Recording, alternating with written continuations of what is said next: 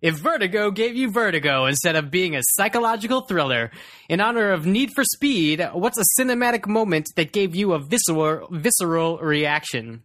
I'm Katey Rich, and the first one I remember is Apollo 13, which is probably the first time I ever intellectually understood what it meant for a movie to build tension, and boy, did it ever. Hey, it's me, Dave, with the seven. There's something about how uncomfortable I was while watching the building scaling from Mission Impossible Ghost Protocol in IMAX that I won't soon forget. And I am Matt Patches, and I'm going to go with the black and white prelude uh, to Casino Royale because gritty is a word we throw around too often, but damn, that's gritty. Gentlemen, you can't fight in here. This is the war room. Fine, I can hear you now, Dimitri. Clear and plain and coming through fine. I'm coming through fine too, eh? Good. Then, well, then, as you say, we're both coming through fine. Good. Well, it's good that you're fine and, and I'm fine. I agree with you. It's great to be fine. It's, It's a a podcast. podcast. Hello and welcome to Fighting in the War Room, episode 14 for Tuesday, March 11th, 2014.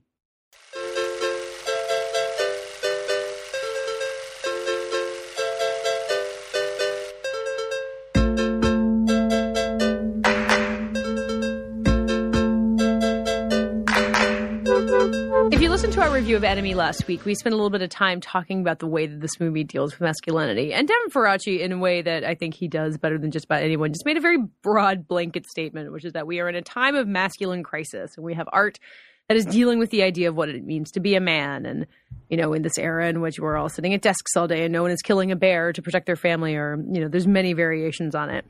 And then. Uh, What? uh, okay. Dave's I mean, already interrupting. What? is I- because I'm I said sorry. the word bear? Talk Really? about masculine crisis.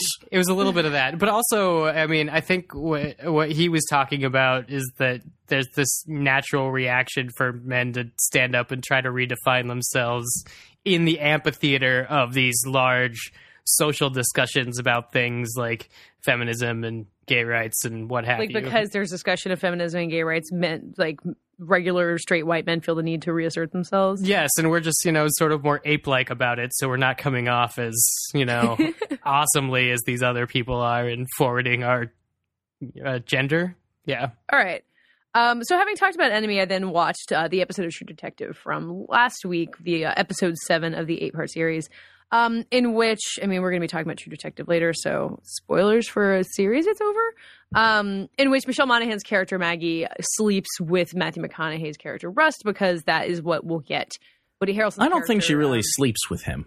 Okay, she has she has sex with him. How's that? She Okay, says good. slept with. That's her euphemism of choice. So I was just following her ladylike. Yeah, I don't know if it counts. I, I don't think you slept with someone who put uh, like hunched you over their kitchen Let's get, counter. let's let's get graphic. Okay. Says you. Oh, she seems to really like it.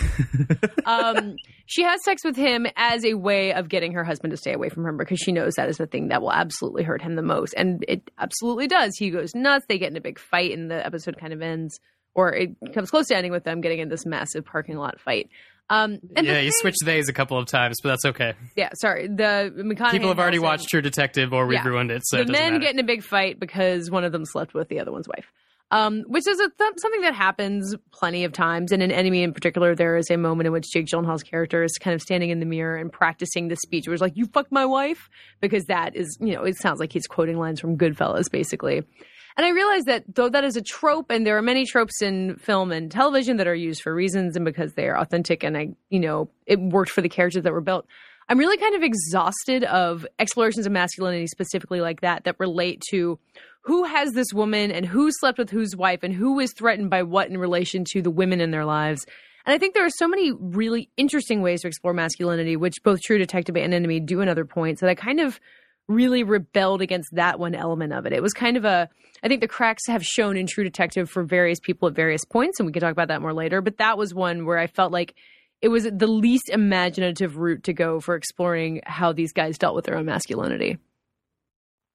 I mean, I'm not going to argue necessarily that I think that trope, playing on that trope, was a good thing for True Detective or not, but I definitely see why they did it because, especially, I mean, the interest, the why I think the True Detective arguing that you know doesn't have strong female characters or using the wife character as a way for the you know two male characters to sort of interact with each other. Which is not what I'm arguing about specifically, but What what what are you arguing about that like True Detective did when it couldn't have done anything else? Well, because I think True Detective has these interesting things with the way these men relate to daughters that they've had in their lives, or even who women who they want to sleep with, and the way that they treat them kind of poorly. Like when uh, Marty winds up paying for the prostitute who's the who was a girl who protected years earlier.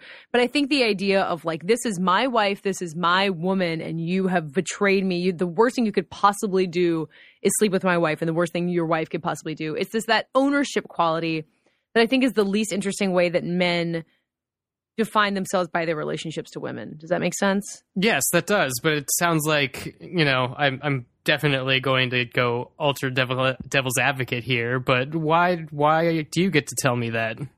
Oh, I Why mean, should I, my media be held responsible to that from you that you're because tired I, of seeing I feel it? like your media I feel like media has shown it a lot. Like I feel like that's been a really common trope for what will tear up a character the most is some kind of woman betrayal or some kind of sense of a woman who he had control over who he no longer does. I mean, we were talking about Casino Royale earlier. Like it's a common James Bond thing when he's betrayed by a woman who he slept with.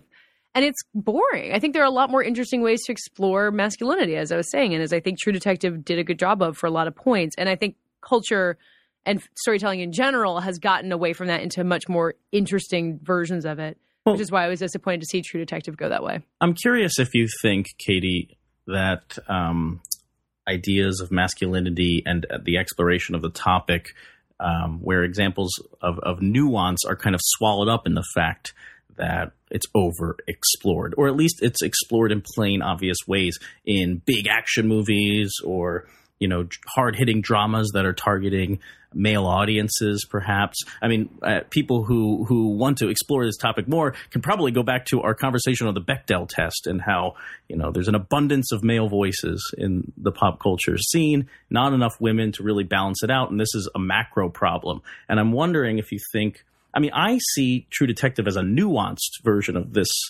of this story of this I do too, for the most exploration you know dealing not just with masculinity, but masculinity in relation to cosmology and philosophy and kind of archetypes going beyond just the pursuit of women and ownership and that dichotomy between these two men, but um, but larger forces and tr- trying to take a different direction at maybe uh, ground that has been covered over and over again. And so you lose the nuance because this seems like it's repeating. And I think the same thing about Enemy, which I think is a, more about the media portrayal of masculinity. Um, especially, it's funny that you mentioned um, Jake Gyllenhaal standing in the mirror repeating these lines that sound like he's prep. Oh, he, he's an actor. He's preparing for a movie. It sounds like Taxi Driver or something. Um, that's nuanced version of this conversation that seems to be swallowed up. How do you how do you escape that, or or do we not bother telling those stories anymore? Is it lost? Um, know if it's. I mean, that version of masculinity is lost. I mean, what I'm saying is that I feel like it's kind of pretty well trod territory. Or I mean, is it a like- lost cause to try and tell a nuanced story? No, I mean, I, I mean, nuance wasn't really what I was thinking of, but just oh, a, a, a new way to do it. I was thinking of one of my favorite movies from last year, Pain and Gain, which is about masculinity and people dealing with their sense of their macho selves in relation to what America is, and it's fascinating and it's so. Full But a lot of people were infuriated archetypes. by the masculinity in that movie and I know, kind of its relation to homosexual issues and the treatment of women, and that still bothered Yeah. people. That still rubbed people the wrong way, and I've seen a lot of people kind of give up. You know, it's not they acknowledge the fact that it makes story sense. But here, it's like we're just so bored by the topic of masculinity that it can no Well- longer be Well, explored. I'm not, How, what I'm does not it have saying to I'm bored by. I'm not bored by the topic of masculinity. I'm bored by only exploring it through these very limited avenues. I have a comparison, and Kate, you tell me if I'm way off base. I might be, but it sounds like you're saying that the he slept with my wife and now I have to beat the crap out of you dynamic as a way of looking into masculinity is perhaps how I feel tired about the slave narrative as a way of talking about American slave guilt. American slave guilt or white guilt? Slave guilt. Wait, I don't understand how. Uh, Define slave how are you guilt. supposed to talk about slave guilt other than talking about a slave narrative? What I I mean, feel like we're getting I- off topic here, but I'm, I'm no, no. We talked about how, like, I No, mentioned what that the I Vanity Fair mean. piece was a more interesting way to approach the realities of a slave narrative without having to, s- you know, me to see somebody whipped for not picking enough cotton again. Well, I don't mind seeing dudes beat the crap out of each other for whatever reason, but I think that specific motivator is tired and doesn't feel as authentic as a lot of the other things that have been explored in better or uh, you know more interesting movies that explore masculinity that Well, I'm- way. I'm and in other curious- areas of True Detective. I'm, I'm curious. Uh, one, if True Detective does delve into some aspect of masculinity that you find interesting, and perhaps more other other movies that seem to escape the gravitational force of uh, of masculine. you Yeah, know, let's do the latter half of that question. Let's Yeah. not do the first half. Okay. Oh, sure. I mean, I was thinking of The Place Beyond the Pines, which is a really interesting study of fathers and sons. It's not really as much in relation in, about how they relate to women, but I think there's a lot of questions about masculinity over generations in that, and they're also kind of terrible people. But and and yet Yeah. Derek Cianfrance takes a lot of flack for being overly um, focused on masculinity. The after I mean, Blue I- Valentine, and we see that in Place Beyond the Pines. I mean, I think Place Beyond the Pines is more interesting than Blue Valentine. I don't think anyone who wants to address masculinity in their work deserves flack for it if they do it well. It's overall, it's probably something we've seen explored at the expense of plenty of other things that we might need to see more movies about. But there are ways to do it well. Pain and Gain, as I was mentioning before. I mean, I like a lot of. I like movies about how men relate to men, and there's when they're done well. It's when it's about how they own women that I get a lot less interested. So someone Mm. someone recently asked me, you know, over drinks or something, because we get lost in these stupid conversations as we do, um, about what the modern definition of being a man is and and what it means because there's archaic definitions of that and perhaps these movies that are exploring masculinity are too focused on old school values of what being a man is all about that we're not really seeing a 21st century definition of of manhood, masculinity being explored on screen. Um, the one thing that comes to my mind is a movie people will see very shortly, I think in April, called Locke, uh, starring Tom Hardy, which is all about responsibility. Uh, and how he kind of flubs his responsibilities in some regards, or has to prioritize um, work over family, or family over work, or his his mistakes over both. Um, and I think that for me is is a, a forward step in the conversation about masculinity that still seems mostly because it's not broy in some ways. He's Well, he's I all mean- alone in that movie. He's alone in a car, uh, atoning It's not about for how men sins. relate to other men. It's about how one man relates to himself. Yeah, Yeah. that's more interesting. Although I I, was gonna, yeah. I was gonna bring up Superbad in defense of something that's broy and I think explores masculinity in a really interesting way about people trying to grow up at a very young age or trying to figure out what it is to be a man and how to and how to treat women and not act like they own them. It comes to a really interesting point in what it means in what it's trying to say about that in the context of something broy. I mean, as a way to close out, I have to ask Katey: Did you just say you don't like Fight Club? Oh God. I haven't seen Fight Club in so long. Maybe I don't. Maybe if I went back and looked at it. What what did what specifically makes you think I wouldn't like Fight Club? Oh, because it's a discussion of masculinity in the mid '90s.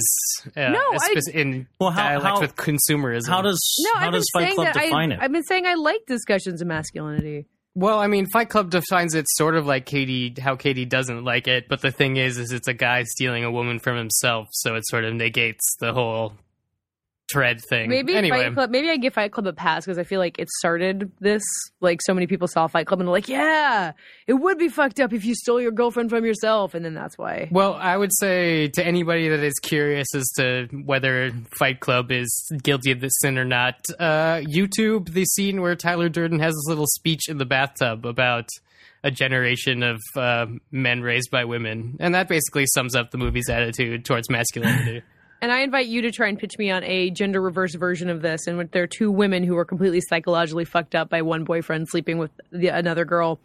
I can't imagine it. I don't think it works, and that that indicates to me that maybe we should try and try something new. Wait, what? Romeo Oh, and okay. Michelle? Or Yeah, no, no, I, don't think know. there are a lot of movies there, is what Katey described, but we'll to be continued. Wait, but th- take it. All right.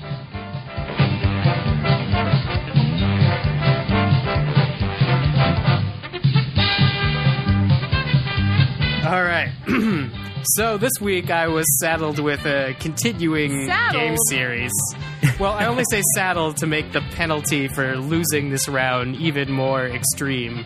I have 11 questions. We're going to do this Family Feud style. Yeah, we did not which come up means- with a fun name for this segment. No, we did not. there was no. just a ripoff. Dave It rhymes were with feud. nothing that is matches. Anyway, um, we're. g- I guess we're feuding in the war room. That keeps the F. There's 11 questions. I'm going to ask Patches first. and I'll say give him two minutes uh, to answer it. I'm not sure that he'll need it. Um, then Katey will come in and answer the questions. She will definitely have only two minutes. Answer as many as she can. If you guys can match five out of the 11, I will do another version of this game that is better and harder. and if you guys don't, then you're both on the hook for a mini segment game in the future. I don't know. so- this sounds like a lose lose competition, but okay. Here Yeah, I'm we not sure what we win. the listeners win because they get more trivia either That's way. true, that's That's true. It's just I do like somebody has to do the work in the future. Um, tell me when I should take off my headphones. All right, Katey, take off your headphones. Look at the Skype chat. I'll chat Uh, you when you want to come back in. You should Done. probably just delete this part where you don't have to actually. Okay, here we go. explain how it works to. She said done, so we're ready to go. All right. All right, Patches, you ready? yes, let's You're do gonna this. have two minutes starting So I- now. okay. If you were an international spy, how would you take your martini? Um, shaken, not stirred. A reason Harrison Ford character does something. Um, uh, he- uh, get off my plane. I'm gonna be bad at this game. A Go. movie with a damsel in distress. Wait, what was that? A movie with a damsel in distress. Um, Princess Bride. um, an impressive Meryl Streep performance. Oh my gosh. Um, uh, Sophie's Choice, which is what I just had to make to pick that movie. A memorable time machine. Um, The Time Machine. No, I should. No, wait, no, no, no, no, no, no, no. The DeLorean from Back to the Future. Um, someone besides Wadsworth the butler who committed the murder in Clue. Um, Scarlet. Miss Scarlet. Something a man would be locked in a room with in an Alfred Hitchcock film. Um, a rope. A romantic comedy where the lead has a profession we never see him or her practice. Oh God. Um, wait, the movie title or or the the profession? Either way, I guess. Oh my God. Um, lawyer.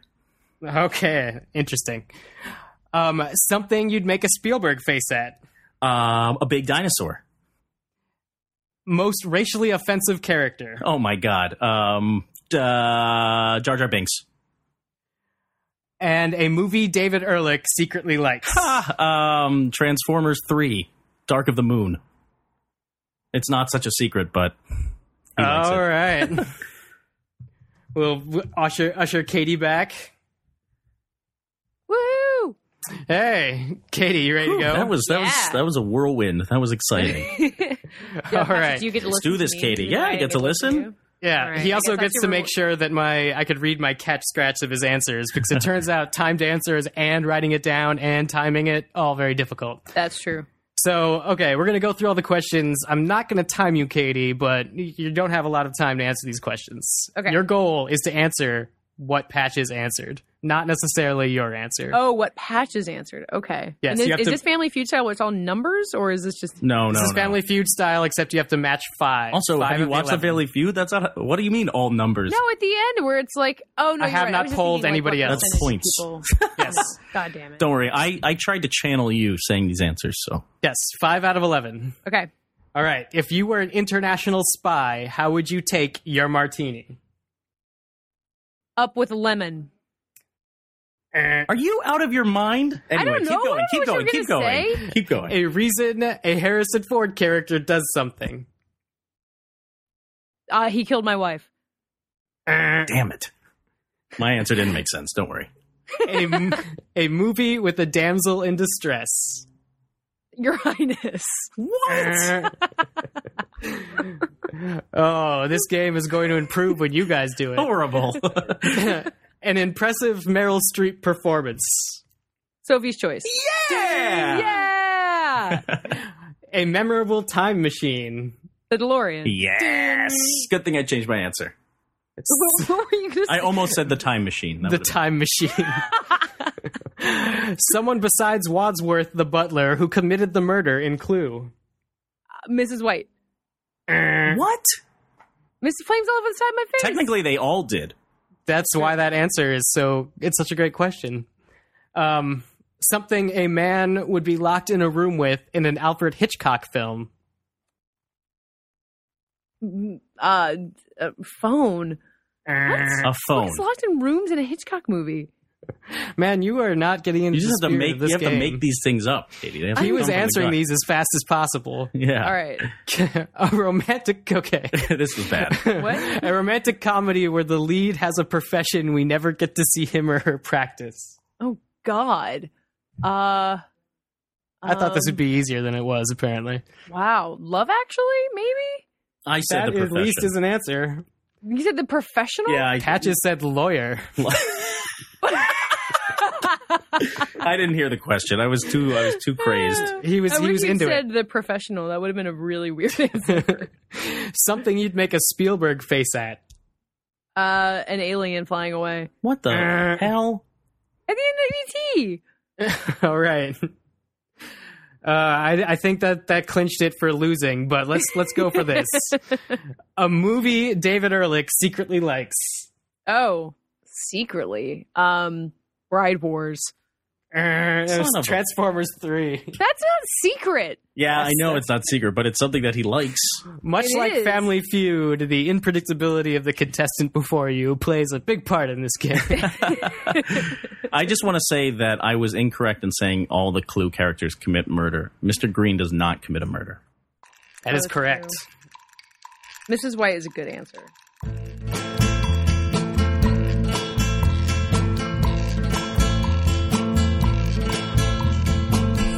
The dusty mesa, her looming shadow grows, hidden in the branches of the poison.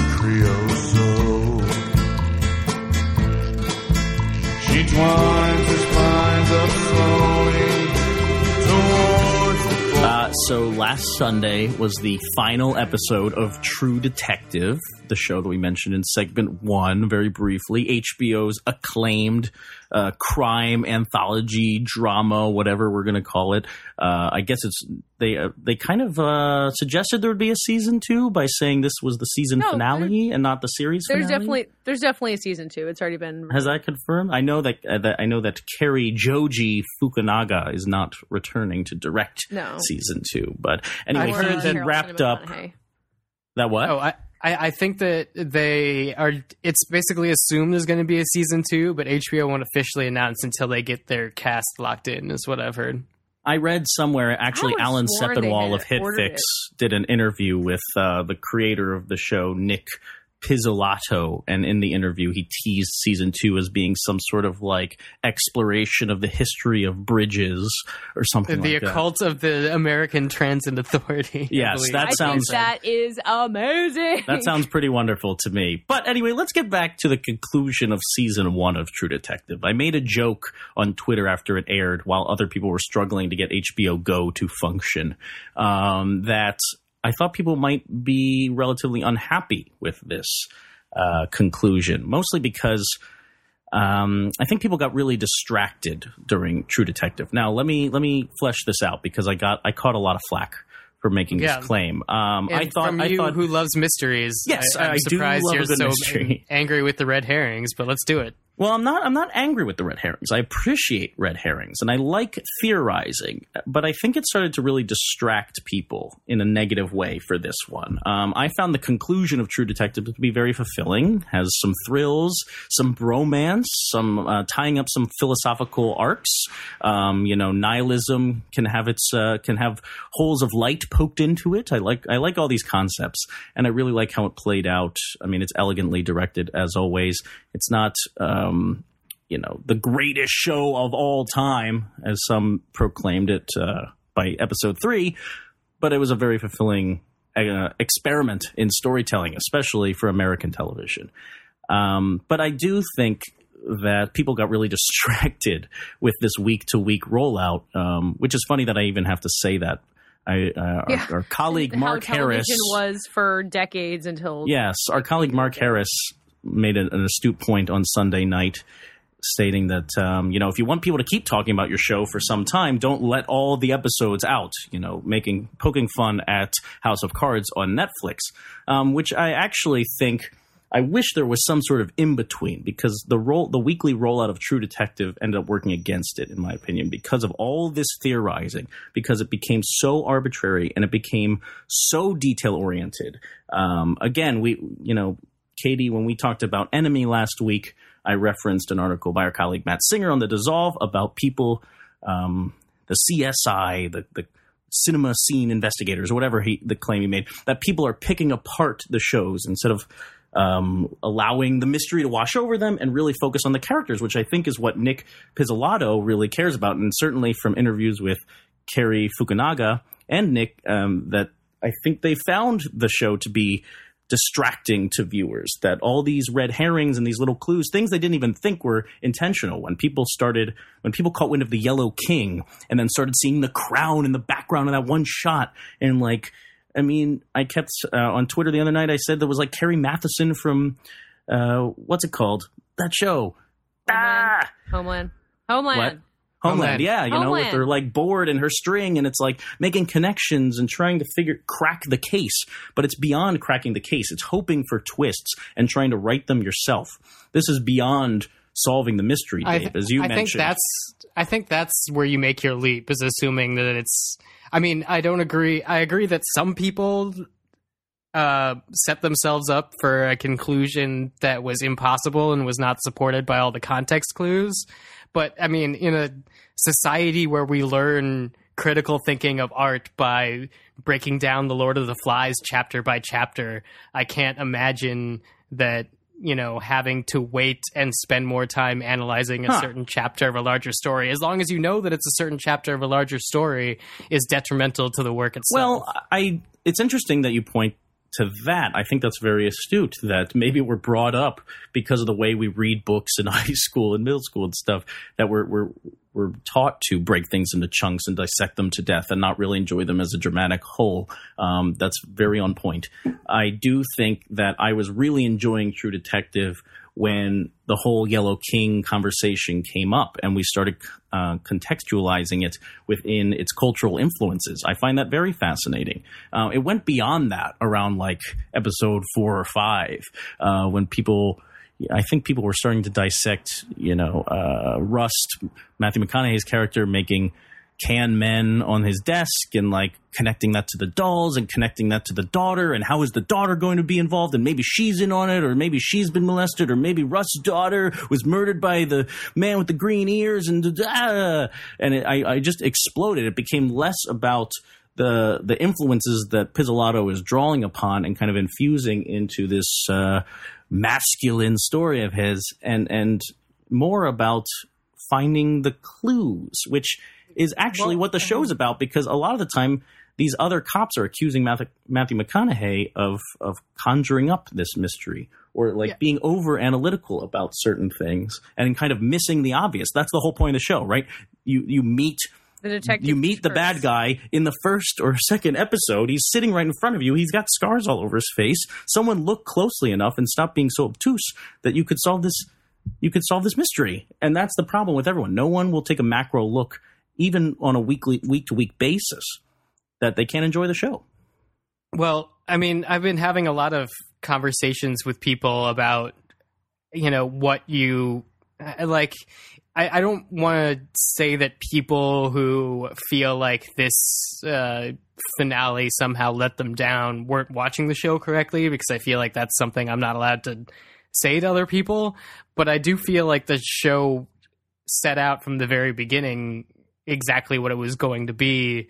And just because we allowed our you know fandom and enjoyment of the series to build us up to a climax we couldn't go for i can't like i i can't imagine being the creators of this show and not just reveling in everybody finding yellow crowns in the background of your shot because i don't think it would in any way like they were finished. They know that it wasn't corrupting a narrative. It was just I don't signs know. of I want to know if people are listening. By the, I, I, I feel like as a creator, I'd be frustrated to feel like people were missing the forest for the trees. Like they're fo- Yeah. fixating on who the Yellow King is while not really paying attention to the way that the relationship between Rust and Marty is developing, which I think we learn at the end of the series is really what they were focused on. It ends on this note of the two, about the two of them really and about their worldviews. Which I mean, I think the you know you, Matt, um, Rust spends the first four episodes or so driving around in a car just spouting philosophy, and it's hard to follow and it's interesting. It made him this fascinating character, and then everyone kind of stopped talking about that and followed clues. And I think I would have found that frustrating if I were Nic Pizzolatto.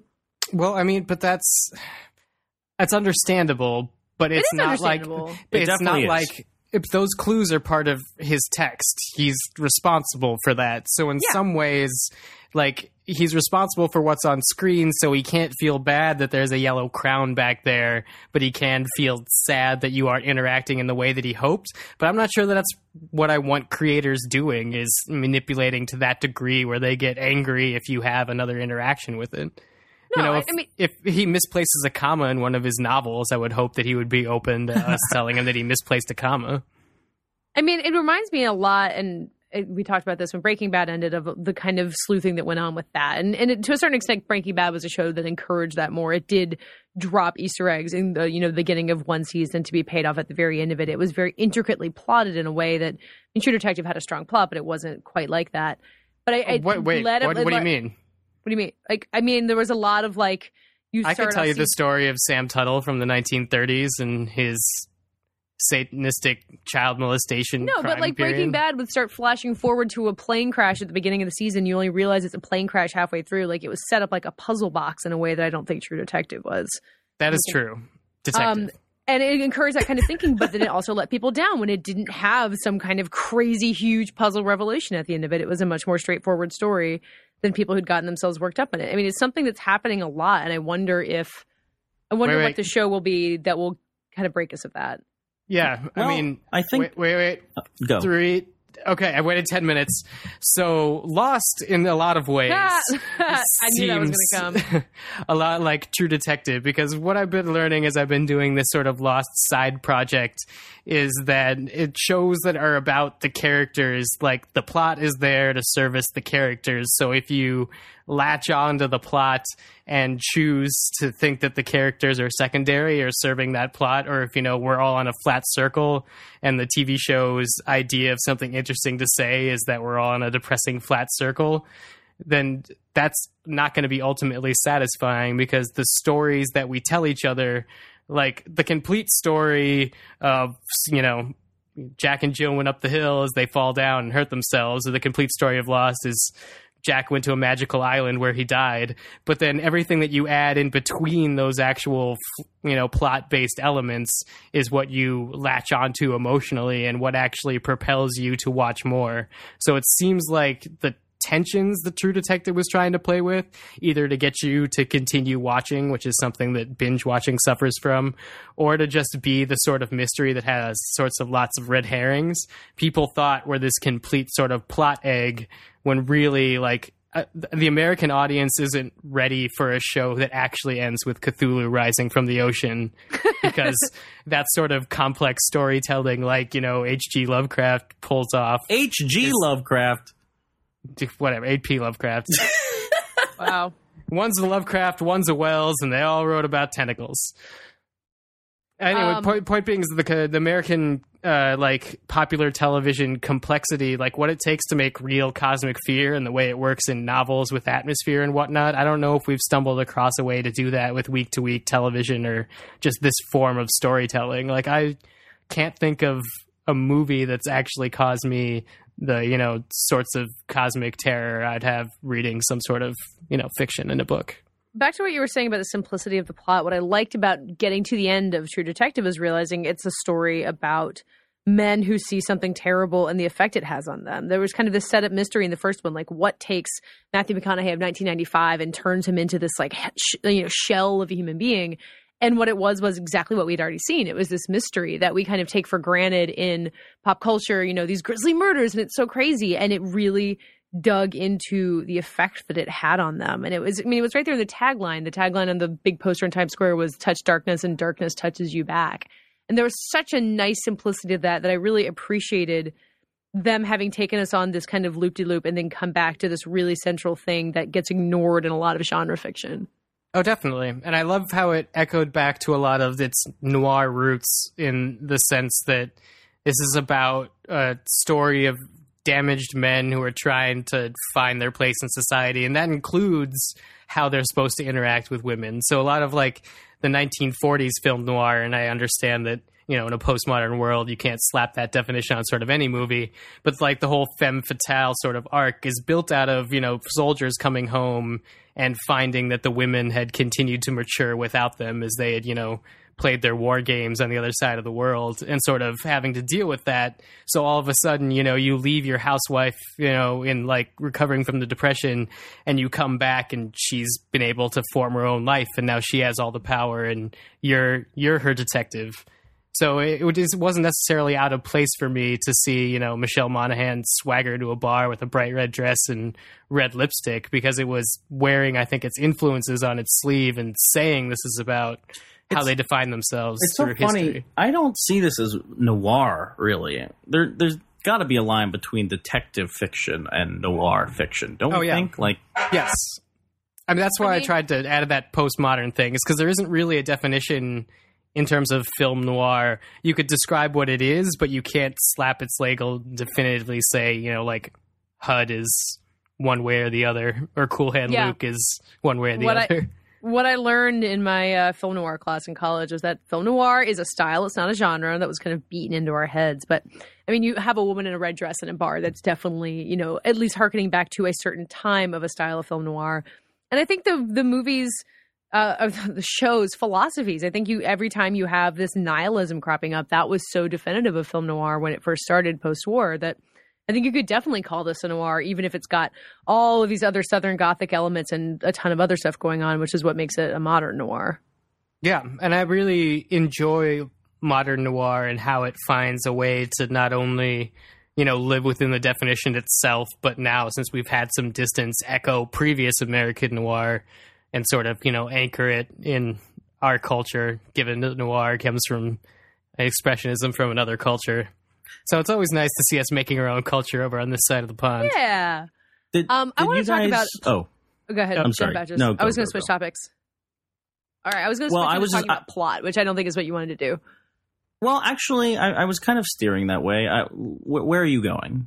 Talk to me. I have a bone to pick with where the story ended that I kind of wanted to. bring Okay, that's with guys, perfect. That's I- I think exactly what I go wanted to get to. The ending. Okay, you want me to start? Go. Yeah, do it. Okay, so I don't mind that it all boiled down to this one baddie. As you guys were saying, it was something that was kind of telegraphed. It's you know, it's a simpler story than that. But I don't totally buy how this one complete psychopath who obviously was well connected, his family was powerful, how it turned into a religious cult. How you had people like Ledoux and you had all of these people really going out of their way to cover up some really horrible things. It never, it didn't quite gel. for. Uh, well, can I step in here? Yeah, I, I'm not. This is a question. I'm curious. If, there's Okay, so the murderer was the last remnants of the guy who actually owned the property that the religious cult did its shit on. So there were a cult of like 10 to 15 guys in like the 30s through the 50s who would ritualistically kill children. But one of the children that they tortured was this serial killer who then was, Was, left uh, on this property. uh, Errol. Yeah. Yes. Um, so he, his mind, he's been raised in sort of this violence and this madness. He's seen the Yellow King to tie to the theme and sort of become it. So he's been mimicking these characters he's seen on videos and created this whole sort of really twisted fantasy life because he was sexually molested as a child and his face was burned because like you know by his father who was the sheriff at the time All right. so he, that he's actually, I a, had he's the I- result of abuse. He's the res- yeah. I had not. I, I thought he was part of the cult, not a, a victim of the cult. But that I mean, The- he's the born only from the cult. He's still Yeah. part of the cult activity. just the the, only- well- whole the, I don't know the whole child murdering cult and the fact that they kind of just said that is like this is a thing that existed. It's totally possible. It, that didn't. It just didn't feel as satisfying to me as the if it just reason been this one it guy. worked for me is because we're dealing with cosmic forces, and but not when I say cosmic forces, I don't mean like crazy supernatural stuff. I mean the weight of the cosmos weighing us down. You know what I mean? Just like the idea that we're so small and insignificant, and we can't do anything. There's no life after death. Nihilism. It's pointless. Everything is Mhm. pointless, and there, it's everything's out of our control um, because the world, the universe is so big. And I think the really poignant comment at the end is that, you know, they got Errol. What what is his name? Errol. Um, Errol. But they Errol can't. Childress. They can't get everyone else, and it doesn't matter. You know, they can't get everyone else. They're not going to get everyone else. Um, the universe is too big. But if you can get a slice of it, if you can get a piece of it, if you can solve one problem, you're still m- making a point. You know, you don't have to be You're a poking a nihilist. hole in the darkness. Yeah, exactly, and that's definitely that's why it worked to me. You have to have this really grand fabric that can't be put to rest. You can't solve the case. The case is not closed because it's so expansive, like the Sure. universe. Yeah, and there's definitely people out there who are still doing the child raping cult thing because there's somebody killing off whoever sees the evidence, and we never saw anything to suggest it was this crazy person. Wait, So it's like- sees the wait, wait, what? Well, because someone killed Billy Ray Tuttle when they realized that Rust had stole the safe, and Uh-huh. that was faked to look like a drug of overdose, which doesn't seem like something our insane serial killer can do. so the Gotcha, cult is still out there.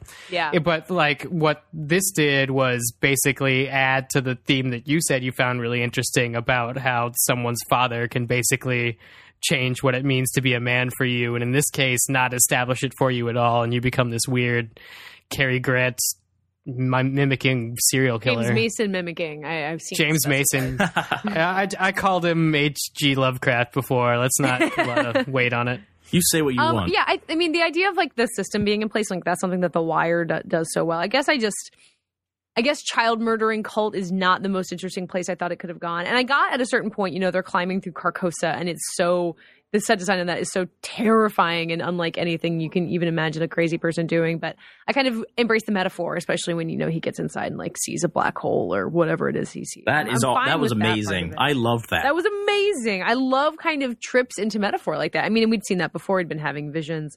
Um, I It's guess very I take shelter esque, don't you think? Yeah, oh. kind of. And that like that part totally works for me. And I and I get that it needs to be something bigger. I guess just child murdering cult, kind of like the sleeping with another man's wife. It seemed like an easier way out than a lot of the other routes where the pl- show had not seemed to take the easy way out. Yeah, well, I mean, this was just our method at looking at evil, and it was what it was needed to get Rust to see the cosmic horror, which for him he got out of.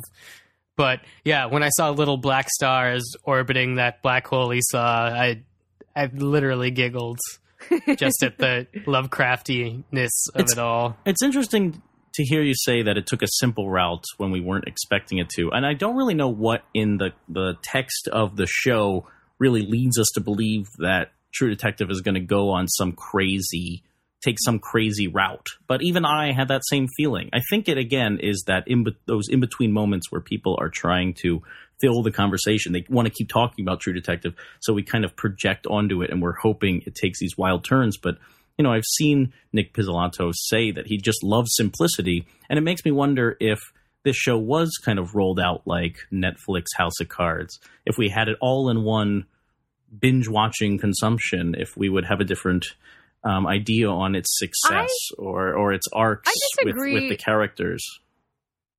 I disagree with the idea that the House of Cards method is the way to do something like this because we didn't know what kind of show this was. We didn't know if True Detective was going to go crazy because we'd never seen it, a season of it before. And it did have Rust seeing a black hole in the universe. I mean, there was weird shit going on. I think it was just a matter of people learning how to watch the show. I hope that when the the second season comes along, the speculation will go in a different direction. People will know more of what to expect. I wouldn't. I like the weekly discussion. I like being able to really look back over this really heavy duty text and maybe watch one of you know Rust's speeches a time or two before the next episode. I think that's valuable for a show like this. Yeah, I think that it was really enjoyable. I mean, it no, it knew that it was a complete story, and it didn't know how we were going to interact with it. So a lot of the literary techniques it did to string us along from week to week, you know, having an unreliable narrator for the first half, and then sort of getting rid of what we thought the mystery was for the second half, and then sort of stringing along a mystery through time jumps for the last, you know, third.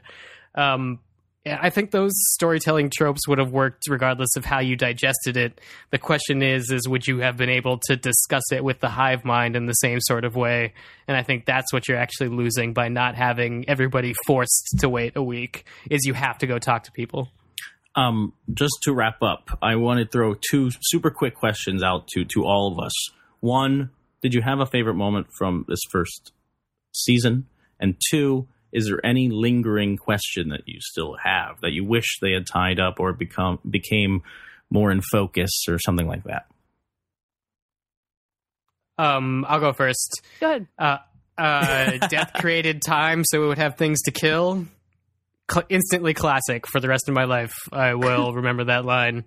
And um, no, because I think all the answers are actually in the series, and I look forward to rewatching it Ah. and connecting the rest of the of the threads. For some I think it's a reason, I'm complete work. surprised. I'm just surprised that you. I mean, you you've been prepared by Lost to let this go. so Oh, I could speak. answer all the questions about Lost at this point too, but Okay. that's for another week. So so can I, Oh, I think. And I'm also curious. You, you didn't seem um, offended by any of of True Detective's uh, pull, culling from comic books, which it seems to be highly influenced by. I saw many people discussing Alan Moore's top ten. Uh, Oh, yeah. this past week, which is a favorite comic of mine. It's so good, and that should be a season of True Detective. If you have never read that, I highly recommend seeking it out. It is bizarre and crazy and fun. Have you read it? I, I have read it and I agree. And we should have a discussion about Alan Moore because I have some podcasts and some interviews you should read. He's a big M theory dude, which it makes complete sense why he would end up in the True Detective universe. But I also want to give Katey a chance to answer her questions now that Oh, she's. sure. Um, I, I need- I need to rewatch to kind of catch my dialogue moments because I feel like a lot of that went by in a blur. But in terms of the style, there's obviously the big tracking shot, but the uh, the end of the episode in which they have that fight and then uh, he, they meet each other on the road and it's it focuses on the broken tail light as they drive away and you kind of see McConaughey's face in the rearview mirror. It's such incredibly precise camera work, and then it also says so much about the fact that he hasn't had that tail light fixed and the intervening decade that I thought was really amazing and really simple compared to some of the bravura camera work they'd done. Um, and in terms of unanswered stuff, I mean, I don't know that I wanted to linger more on the child murdering cult, but I feel like that would have made me feel a little more like I had been told a complete story about these villains as well. I, I still feel like I don't buy what was motivating them beyond this one kind of poor, abused guy living in the woods. So that's that would be my one lingering thing that I think could have been done better. Maybe Nic Pizzolatto will write novellas about the past. Oh God! See, I, I don't want to read them. spin-off I kind of want to wash my hands of those Right. people, but Al- Also, I've been told we're not supposed to call it a tracking shot anymore because no track was actually used. Oh, It's a shut long- the fuck it's a up. long take. Let's What not get to- into that. From what That I've what am I is- supposed to call it? That's idiotic. If you know what I'm talking about when I say tracking shot, that's good enough for I, me. I agree with you. I was just making that comment because it's, it's awesome trolling. It's awesome technical trolling. Um, and just to wrap up, my favorite moment would have to be obviously the the um, tent, the tent revival talk where uh, Yeah. Rusty just like takes down religion while. Um, while what's his name? Oh God, I should really learn. Jay this- What was that? Shea Whigham, the Reverend. Yes, yes, yes. The actor. Yes, he's. I mean, he's Who's everywhere, like everywhere these days. days. I know it's in, it's crazy. James, so why he's so we have done that on Family Feud? he he's so good in that scene while Rust while Matthew McConaughey delivers his takedown. I just adore that. And my biggest lingering question from True Detective is how many people own VHS players in in, in 2014 or whenever the present day is, or VCRs, I should say. Man, I can't even remember. Um, they they take that tape. Not only does Rust own one in his storage unit, but then they go to the boat in the final episode and show the guy the tape, and he has there's a VCR on his boat. And I'm like, that makes I no didn't even sense. think about that. That's bullshit. That's so. great. That's great. Take that. This show is a fraud.